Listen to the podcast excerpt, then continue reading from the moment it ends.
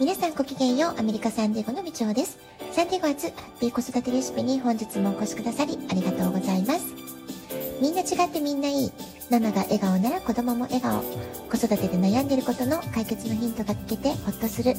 子育てがちょっと楽しく思えてきた。聞いてくださってるあなたが少しでもそんな気持ちになってくれたら嬉しいなと思いながら毎日配信をしております。今週は少し曇り空の天気が続いて気温が少し下がってきたかな。ちょっと秋の気配を感じるサンディエゴです。あなたがお住まいの街はどんな感じでしょうか？週末若者からお年寄りまでかなり幅広い世代の方とお話しすることができました。そこでね感じたことを考えたことを少しお話ししようかなと思っています。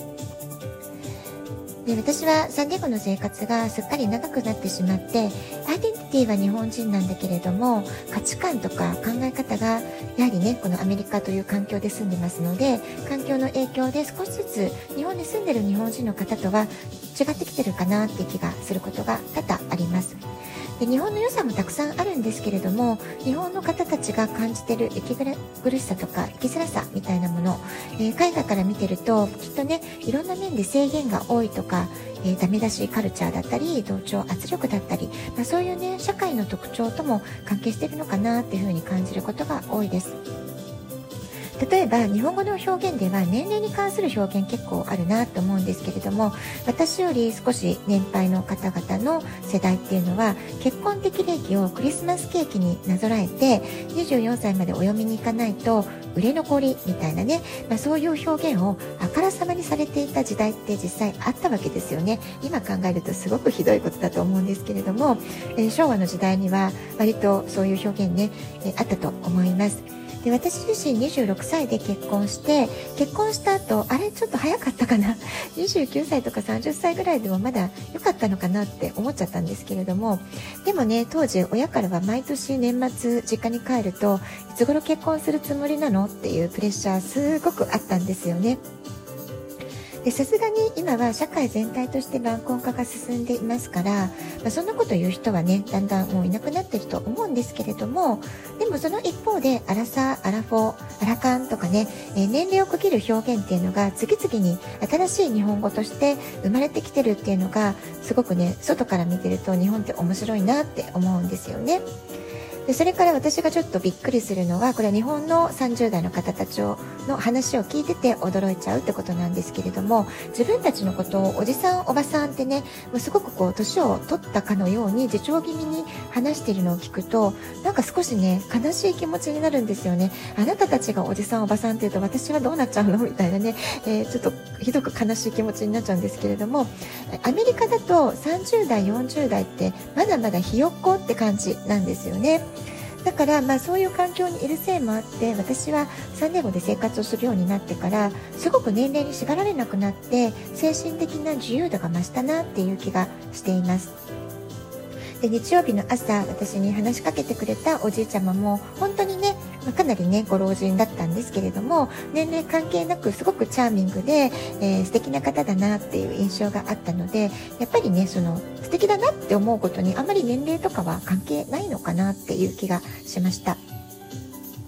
で一方で誰でも死に対する漠然とした不安や恐怖感年老いていくことへの不安とかね、まあ、そういうネガティブな感情が、えー、ないと言ったらそれはそれで嘘になると思います。で私自身寝不足の朝なんかね翌朝鏡を見てああ白が増えてるとかキャーシミ濃くなってるってねもう朝からお忙しですよね。気持ちがアップダウンして焦ったりがっかりしたり悲しくなったりもういろいろねあります。それはもちろんありますよ。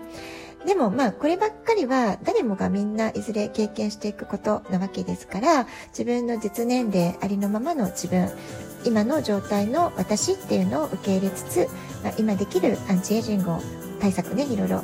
やってみるとかひとしきり落ち込んだ後は、まあ、無理やりでも笑顔を作ってえー、まあ、年を取って、年取ってくるのはしょうがない、しょうがない。可愛いおばあちゃんになればいいんだよ、とかね、えー、そのために今日も頑張っていこう、みたいにね、自分を励ましてみたり、えー、慰めたり、なだめたり、すかしたり、まあ、そんなことをしながらもね、え前に進んでいくしかないのかなって、まあ、そんなことを考えたりしております。ですから私にとっては自分のこう先を歩いてくださっている年配の方々、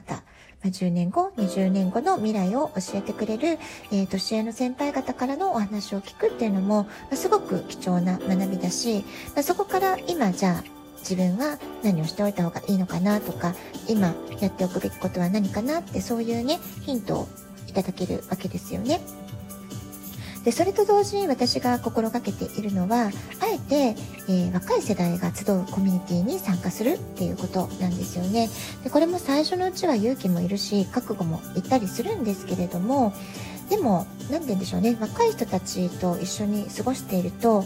あの若いパワーに圧倒されながらもいい刺激をやっぱりたくさんもらえる気がするんですよね。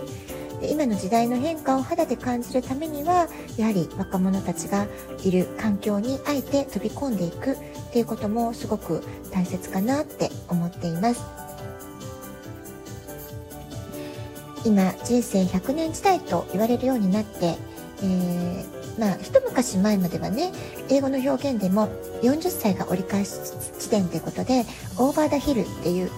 英語表現があったわけです。でも100年時代で考えるとそれは、まあ、40歳が折り返し地点っていうのは人生80年時代のことであって、えー、今人生100年時代で私たち人生設計するんであれば50歳が人生の折り返し地点になっていくんじゃないかなっていうふうにも思います。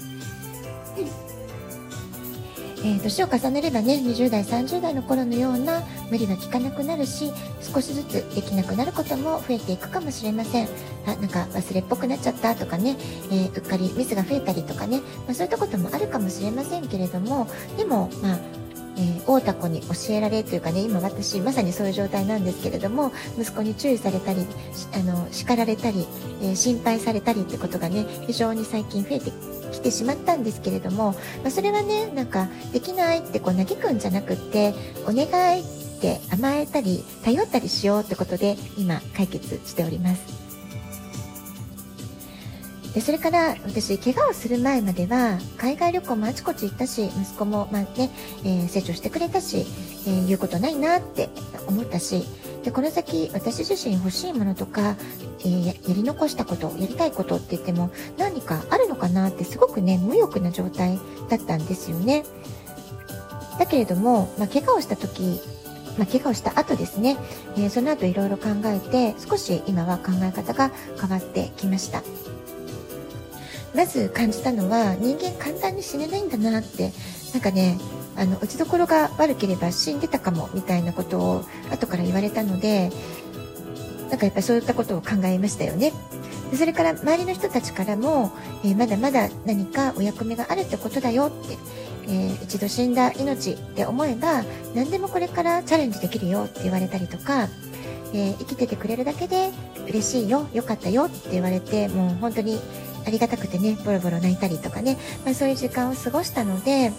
えー、今この与えられた命だからこそ何か私の使命があるのかなってことを考えるようになったり、